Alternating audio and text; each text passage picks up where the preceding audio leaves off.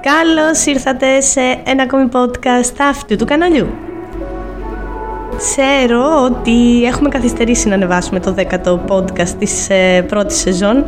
Ε, ξέρω ότι σας είχα συνηθίσει σε μια πολύ διαφορετική συχνότητα στο, στα νέα podcast και στην πληροφορία που σας δίνω, αλλά δυστυχώς ή ευτυχώς συνέβησαν πολλά το καλύτερο όμως είναι ότι ετοιμάζουμε κάτι πάρα πολύ μεγάλο και πάρα πολύ ωραίο με την Genius Agency, την εταιρεία που έχουμε στη Θεσσαλονίκη και έρχεται κάτι πάρα πολύ grande που θα σας αρέσει πάρα πολύ.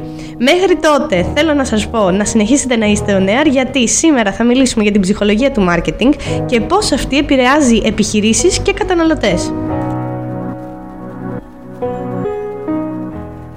Το πρώτο και βασικό πράγμα που το οποίο πρέπει να κάνουμε ξεκάθαρο, είτε είσαι επιχειρηματίας είτε είσαι καταναλωτής, είναι ότι η ψυχολογία παίζει πάρα πολύ μεγάλο ρόλο.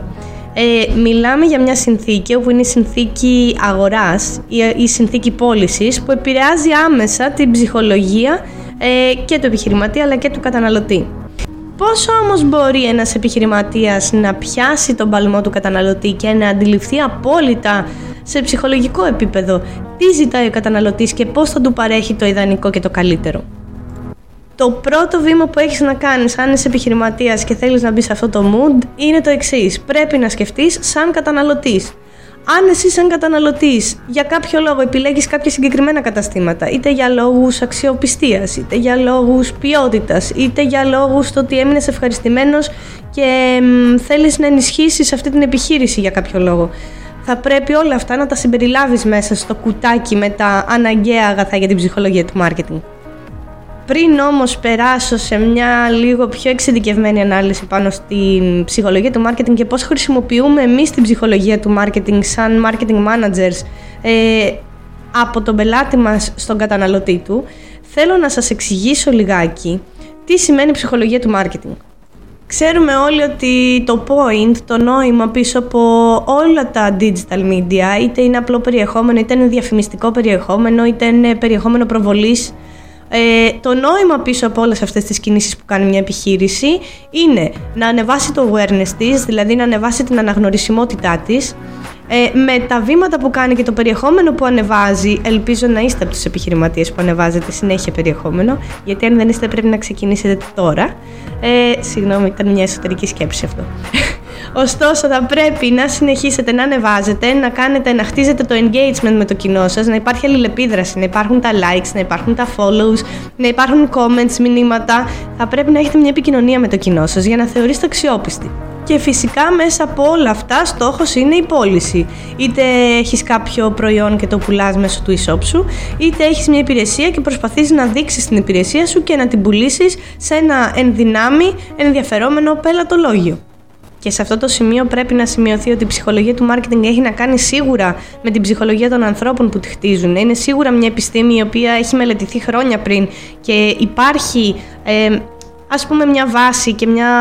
υπάρχουν κάποια δεδομένα τα οποία χρησιμοποιούμε για την ψυχολογία του marketing, τα οποία είναι λειτουργικά, αλλά σίγουρα έχει να κάνει με την εποχικότητα και έχει να κάνει με τις συνθήκες τις οποίες επικρατούν στο κοινό το οποίο στοχεύουμε εκείνη τη χρονική περίοδο. Και αυτό το αναφέρω γιατί μην νομίζετε ότι υπάρχει χρυσή συνταγή στα digital media, ούτε στην ψυχολογία του marketing υπάρχει χρυσή συνταγή. Δεν υπάρχει μια συνταγή που τη χρησιμοποιούμε, την βάζουμε πέντε υλικά μέσα και αυτό δημιουργεί κάτι. Όχι. Με την εμπειρία όμως ένας ε, ειδικευμένος άνθρωπος πάνω στο marketing και με τις γνώσεις του και την ε, επαφή του με το κοινό την συγκεκριμένη χρονική στιγμή σίγουρα μπορεί να σας συμβουλέψει και να, να πουλήσετε ίσως το προϊόν ή την υπηρεσία σας λίγο πιο ευέλικτα. Άλλωστε το challenge μεταξύ διαφημιστή και διαφημιζόμενου, όπως έχω πει πολλές φορές στο παρελθόν, δεν είναι απλά να χτίσουμε πέντε καμπάνιες, πέντε διαφημίσεις, να ρίξουμε και ένα χι ποσό, ένα χι budget στις διαφημίσεις αυτές και απλά να δούμε να ανεβαίνουν κάποια νούμερα. Το challenge μας είναι το χι ποσό το οποίο θα επενδύσει ο επιχειρηματίας να το ρίξουμε στα κατάλληλα μέσα, στις κατάλληλες συνθήκες και να το αναδείξουμε με τον καλύτερο δυνατό τρόπο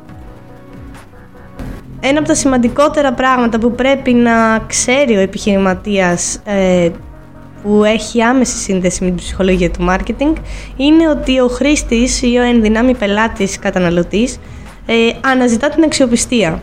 Σε κάθε περίπτωση η αξιοπιστία προέρχεται πρώτα απ' όλα από την παρουσία της επιχείρησης στα social media γιατί Καλό ή κακό ζούμε στο 2023 και το πρώτο πράγμα που θα ψάξουμε είναι τα social media για μια επιχείρηση. Αν λοιπόν αυτή η επιχείρηση για κάποιο λόγο δεν έχει τόσο μεγάλη παρουσία, δεν έχει Google Placement, δεν έχει κριτικές, δεν έχει Facebook ή Instagram profile, δεν έχει κάποια ψηφιακή ταυτότητα για να μπορέσουμε να δούμε κάποια στοιχεία χαρακτηριστικά από την επιχείρηση, είναι πάρα πολύ πιθανό να κάνουμε το βήμα πίσω και να μην, ενώ μας ενδιαφέρει το προϊόν του, να μην ψωνίσουμε από εκείνον τελικά. Οπότε ένα και πάρα πολύ βασικό θέμα είναι η αξιοπιστία, την οποία αξιοπιστία πρέπει να τη χτίζετε κάθε μέρα, να την ενισχύετε κάθε μέρα, να, την, ε, να βάζετε θεμέλια στην αξιοπιστία σας με κάθε τρόπο και μέσα από αυτή να έχετε και άρτια προβολή στα digital media. Το δεύτερο κομμάτι και αρκετά σημαντικό εξίσου είναι επαγγελματισμός. Δηλαδή, επαγγελματισμός για έναν απλό καταναλωτή, ο οποίος θέλει να ψωνίσει ρούχα, παπούτσια ή κάποιο άλλο αντικείμενο, κάποιο gadget ίσως, ο επαγγελματισμός λοιπόν για τον απλό καταναλωτή θεωρητικά είναι ας πούμε η άμεση απάντηση, η άμεση εξυπηρέτηση. Οπότε για να μπορείς να φανείς σαν επαγγελματίας θα πρέπει όσο υπόσχεσαι μέσα στο website σου να μπορείς να τα παρέχεις. Δεν είναι λίγες οι φορές που έχουμε συναντήσει shops να έχουν πολύ μεγάλη γκάμα προϊόντων αλλά παρόλα αυτά καθυστερούν πάρα πολύ στις παραγγελίες τους, στο να παραδώσουν τις παραγγελίες τους, καθυστερούν πάρα πολύ στο να απαντήσουν, ίσως δεν απαντάνε τα τηλέφωνα γιατί δεν έχουν άτομα να τα απαντήσουν. Αυτό σίγουρα είναι ένα δείγμα μη επαγγελματικό. Είναι και αυτός ένας παράγοντας που ίσως ο καταναλωτής για κάποιο λόγο να μην σας επιλέξει. Οπότε σίγουρα θα πρέπει να επενδύσετε και στον επαγγελματισμό της επιχείρησής σας. Γιατί όταν ένας καταναλωτής ή ένας πελάτης αποφασίζει να αφήσει σε εσάς τα χρήματά του, να κάνει από εσάς την αγορά του, θέλει σίγουρα να νιώσει την ασφάλεια ότι από πίσω δεν κρύβεται κάτι ψεύτικο, ότι είστε μια αξιόπιστη επιχείρηση με επαγγελματισμό που θα τον βοηθήσει αν υπάρξει κάποιο τεχνικό πρόβλημα. Αν για παράδειγμα δεν παραλάβει κάποιο προϊόν, αν παραλάβει λάθος προϊόν, αν το προϊόν που παραλάβει είναι ε, ελαττωματικό, Όλα αυτά παίζουν πάρα πολύ μεγάλο ρόλο στην ψυχολογία του καταναλωτή για το να αγοράσει και να πατήσει το κουμπάκι του checkout. Και μιας και μιλάμε για digital media και ψυχολογία του marketing, θέλω να κατανοήσουμε όλοι ότι δεν είμαστε στο παρελθοντικό 1999 όπου όλα σερνόντουσαν από την γραμμή του ίντερνετ που είχαμε, από τον υπολογιστή που είχαμε μέχρι και τον τρόπο που ήταν φτιαγμένες οι ιστοσελίδες τότε. Βρισκόμαστε στο 2023, ε, είμαστε μέσα στην καρδιά της τεχνολογίας τα πάντα εξελίσσονται. Οι γραμμές του ίντερνετ πλέον έχουν πάρει ταχύτητες τις οποίες δεν φανταζόμασταν κάποτε ότι θα υπάρχουν. Υπάρχουν websites τα οποία είναι ταχύτατα και πάρα πολύ καλά δομημένα και σε user friendly επίπεδο. Οπότε καλό είναι, τουλάχιστον σε επίπεδο ανταγωνισμού, να έχουμε ένα website το οποίο είναι πάρα πολύ καλά δομημένο, παρέχει όλη την πληροφορία την οποία μπορεί να χρειαστεί ο χρήστης τουλάχιστον για τα πρώτα βήματα, για να κατανοήσει τι πουλάμε ή τι υπηρεσία πουλάμε αν δεν είναι προϊόν και σίγουρα να του προκαλεί την ασφάλεια ότι πίσω από αυτό το website υπάρχουν άνθρωποι οι οποίοι γνωρίζουν πολύ καλά τη δουλειά τους και μέσα από τη δουλειά τους θα του λύσουν το πρόβλημα το οποίο έχει. Γιατί για να μπει στο website σου, αν αυτό που αναζητά δεν είναι προϊόν ή είναι υπηρεσία, υπάρχει κάποιος προβληματισμός, υπάρχει κάποια ανάγκη από τον καταναλωτή ή τον ενδυνάμει πελάτη, ο οποίος θέλει σε εσάς να βρει τη λύση του. Κάτι το οποίο είναι εξίσου σημαντικό για τους πελάτες για να μας εμπιστευτούν και ίσως έχει την ίδια οντότητα με την αξιοπιστία που σας ανέφερα προηγουμένως ε, είναι η διάθεση η οποία βγάζουμε στα social media τα δικά μας, τις εταιρείες μας στην ουσία. Γιατί το λέω αυτό; Έχω δει πάρα πολλές φορές επιχειρηματίες να σχολιάζουν κάποια αρνητικά ε, γεγονότα που συμβαίνουν ε, αναδιαστήματα μέσα από τα εταιρικά τους social media αυτό σαν εταιρεία δεν αφορά ιδιαίτερα τον χρήστη παρά μόνο αν ε, υπάρχει ενσυναίσθηση μέσα σε αυτό. Τι σημαίνει αυτό; Αυτό σημαίνει ότι ναι, αν κάνουμε κάποια δωρεά ή κάποια συνεισφορά σε κάποιο, σε κάποιο ίδρυμα ή σε κάποια φιλανθρωπία πολύ ευχαρίστως να το επικοινωνήσουμε μέσα από τα social media τα δικά μας και γιατί είναι μια πολύ ωραία πράξη αλλά και γιατί πολύ πιθανό να ενεργοποιήσουμε ανθρώπους μέσα από αυτό οι οποίοι έχουν τη δυνατότητα να συνεισφέρουν και οι ίδιοι και έχουν τη διάθεση, οπότε πολύ πιθανό να το κάνουν. Έως σε αυτό το βαθμό να συμφωνήσω απόλυτα. Αλλά δεν μπορεί μια επιχείρηση ε, η οποία προσπαθεί να πουλήσει, ας πούμε, υπηρεσία ή κάποιο προϊόν να έχει πολιτική ή χρηματοοικονομική άποψη ε, και να την εκφράζει μέσα από τα εταιρικά της social media. Γι' αυτό το λόγο υπάρχουν και τα προσωπικά προφίλ. Οπότε καλό είναι να το ποστάρισμα που κάνουμε είτε σε οργανικό επίπεδο είτε σε διαφημιστικό επίπεδο να αφορά αποκλειστικά το προϊόν της υπηρεσίας που παρέχει η συγκεκριμένη επιχείρηση και να μην παρεκκλεί και να μην ακουμπάει ε, θέματα τα οποία είναι για άλλου είδους προφίλ τα οποία μπορούν κάλλιστα να σχολιαστούν από ειδησιογραφικές ομάδες ή δημοσιογράφους ή ανθρώπους οι οποίοι κάνουν αυτή τη δουλειά. Για το τέλος σας άφησα ίσως τον σημαντικότερο παράγοντα αυτή τη στιγμή στη λειτουργικότητα των διαφημίσεων, ίσως στην αποδοτικότητα των διαφημίσεων, αλλά σίγουρα παίζει πάρα πολύ μεγάλο ρόλο στην αποδοτικότητα στο σύνολο της επένδυσης που κάνετε στα digital media. Αυτός δεν είναι άλλος από τη σχέση μεταξύ τιμής και ποιότητας. Ίσως είναι από τους πιο σημαντικούς λόγους για να μπορέσει ένας πελάτης σας, ενδυνάμει πελάτη σας, να μπει στο website σας και να σκεφτεί να αγοράσει από εσάς το προϊόν ή την υπηρεσία σας. Καλός ή κακός ο ανταγωνισμός σε όλα τα επαγγέλματα και σε όλα τα αντικείμενα πλέον είναι πάρα πολύ μεγάλος. Άλλου περισσότερο, άλλου λιγότερο. Αλλά όπως και να έχει, σε κάθε περίπτωση θα υπάρχει σίγουρα κάποιος ανταγωνιστής, ο οποίος ίσως να είναι λίγο καλύτερος ή λίγο χειρότερος από εμάς.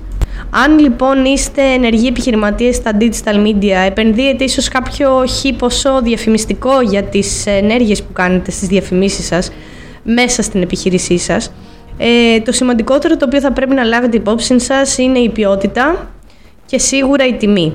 Η τιμή είναι από τα, ίσως από τα πρώτα πράγματα που αντιλαμβάνεται ένας χρήστης για να συνεχίσει να κάνει την περιήγησή του στο e-shop ή το website σας. Θα μου πεις πολλές φορές υπάρχει περίπτωση αν ε, μιλάμε για μια υπηρεσία να μην υπάρχει ενδεικτικός τιμοκατάλογος και θα συμφωνήσω απόλυτα σε αυτό και πολύ καλά κάνεις και δεν έχεις ενδεικτικό τιμοκατάλογο μέσα στο website σου. Όμως θα πρέπει σίγουρα το website σου και γενικά τα social media profile σου να δείχνουν ακριβώς αυτό που είσαι στο χρήστη οι χρήστες και οι καταναλωτές και οι δυνάμοι πελάτες μας δεν είναι ούτε χαζοί, ούτε μπήκανε πρώτη φορά σε ένα website και δεν ξέρουν τι, τι σημαίνει να μπαίνει σε μια ιστοσελίδα. Δυστυχώς ή ευτυχώς, με τα χρόνια να περνάνε και την τεχνολογία να εξελίσσεται, οι χρήστες έχουν πλέον εξοικειωθεί και μπορούν να αντιληφθούν απόλυτα τι είναι αυτό που διαβάζουν και τι είναι αυτό που βλέπουν. Μπορούν να το κρίνουν και σίγουρα έχουν μέτρο σύγκρισης. Οπότε όταν ε, πουλάς για παράδειγμα ένα προϊόν, σίγουρα θα πρέπει το προϊόν αυτό να το έχεις πάρα πολύ αναλυτικά μέσα, ούτως ώστε η ίσως λίγο ακριβή τιμή που μπορεί να φαίνεται στο χρήστη να δικαιολογεί το λόγο. Και φυσικά όταν θα παραλάβει το προϊόν του ο χρήστης, να είναι σίγουρος ότι η ποιότητα που έλαβε είναι αυτή που πλήρωσε. Ένα κομμάτι είναι αυτό. Στο κομμάτι των υπηρεσιών τώρα, συνήθως οι συστάσεις γίνονται από στόμα σε στόμα και δεν θα διαφωνήσω με πολλούς που έχετε την άποψη ότι ίσως είναι ο πιο καλός τρόπο τρόπος διαφήμισης. Είναι ναι, αλλά για περιορισμένη γεωγραφική έκταση. Παρ' όλα αυτά ένας ε, πελάτης ο οποίος ψάχνεται και ίσως παίρνει προσφορές από πολλές επιχειρήσεις που παρέχουν τη δική σας υπηρεσία θα ψάξει και το website σας, θα ψάξει και τα social media σας, όχι εξονυχιστικά να μην αφήσει post για post που να μην ελέγξει, αλλά σίγουρα θα ελέγξει την αξιοπιστία σας, όπως σας είπα νωρίτερα, σίγουρα θα ελέγξει την έδρα σας, σίγουρα θα ψάξει για παρελθοντικά project τα οποία έχετε κάνει για να δει αν ακουμπάει η φιλοσοφία του με τη δική σας. Και σίγουρα θα αναζητήσει και μια δεύτερη γνώμη, ίσως να δει τις κριτικές. Όλα αυτά θα πρέπει να είναι άρτια δομημένα, ούτως ώστε ο χρήστης ο οποίος έφτασε στην πηγή να πιει νερό. Συνοπτικά λοιπόν, αναφορικά με την ψυχολογία του marketing, παίζει πάρα πολύ μεγάλο ρόλο το πόσο αντιμετωπίζει η επιχείρηση τον καταναλωτή, αλλά και πόσο ο πελάτης αντιμετωπίζει την ε, επιχείρηση. Σε καμία των περιπτώσεων δεν πρέπει να αφήσουμε μελιτέους κάποιους παράγοντες που είναι πάρα πολύ σημαντικοί για την ε, ολοκλήρωση ας πούμε, της διαδικασίας πώλησης μιας επιχείρησης. Και αν κάτι θεωρείτε πολύ σημαντικό από αυτό το podcast σήμερα και θα ήθελα να το κρατήσετε και να το τεστάρετε στην επιχείρησή σας, είναι μήπως θα πρέπει να ξεκινήσετε να σκέφτεστε σαν πελάτες, μήπως θα έπρεπε να μπείτε στο ρόλο του πελάτη για την επιχείρησή σας και να δείτε ίσως πού μπάζει, αν μπάζει η επιχείρησή σας και πού θα μπορούσατε να κάνετε βήματα βελτίωσης για να φέρετε τον πελάτη πιο εύκολα και πιο κοντά σε εσάς. Κάποια από αυτά τα tricks που χρησιμοποιούν πολλές επιχειρήσεις στον ανταγωνισμό αυτή τη στιγμή είναι ίσως τα click to action buttons, δηλαδή κουμπιά τα οποία κάνουν προτροπή στο να σας καλέσουν να πάρουν μια προσφορά οι πελάτες σας και φυσικά σε δεύτερο επίπεδο χρησιμοποιούν το newsletter email marketing το οποίο προσπαθεί και έχει άμεση επαφή με το πελατολόγιο μετά την πώληση ή μετά ακόμα και το ενδιαφέρον του πελάτη προκειμένου να μπορούν να τον ενημερώνουν για νέες υπηρεσίες ή νέα προϊόντα τα οποία λανσάρει αναδιαστήματα η επιχείρηση. Θεωρώ πως για κανέναν δεν είναι δύσκολο να μπει στο ρόλο του πελάτη ή του καταναλωτή, γιατί λίγο πολύ όλοι είμαστε και πελάτες και καταναλωτές σε ανάλογες υπηρεσίες ή καταστήματα και είμαι σίγουρη ότι παίρνοντας το ρόλο του πελάτη ή του καταναλωτή στη δική σας επιχείρηση θα σας ωφελήσει πάρα πολύ γιατί θα βρείτε ίσως κομμάτια της επιχείρησής σας που φαίνονται στα digital media τα οποία μέχρι σήμερα ίσως δεν τα γνωρίζετε και είμαι σίγουρη ότι παίρνουν βελτίωση. Αυτό ήταν το σημερινό podcast. Ελπίζω να σας φάνηκε χρήσιμο. Ελπίζω να μπείτε και να βρείτε ε, τα ασφάλματα που ίσως υπάρχουν ε, και τις μικρές βελτιώσεις που μπορείτε να κάνετε ο καθένας ξεχωριστά στην επιχείρησή του και να είστε σίγουροι ότι τα αποτελέσματα που θα δείτε θα είναι πάρα πολύ άμεσα και θα τρίβετε τα μάτια σας για το πώς η ψυχολογία του marketing μπορεί να βοηθήσει με μικρές μικρές μικρές λεπτομέρειες σε πράγματα τα οποία θεωρούσατε ότι είναι ήδη στημένα και άρτια δομημένα. Εμείς θα συνεχίζουμε να είμαστε on air και να σας μιλάμε για το ότι είναι αλήθεια και μύθος τελικά αναφορικά με τα digital media, να σας δίνουμε tips και tricks τα οποία μπορείτε να χρησιμοποιείτε στα δικά σας website ή αντίστοιχα στις επιχειρήσεις σας και στην προώθησή τους και φυσικά ερχόμαστε με νέα podcast τα οποία θα έχουν πάρα μα πάρα μα πάρα πολύ ενδιαφέρον. Μέχρι τότε, φιλιά πολλά!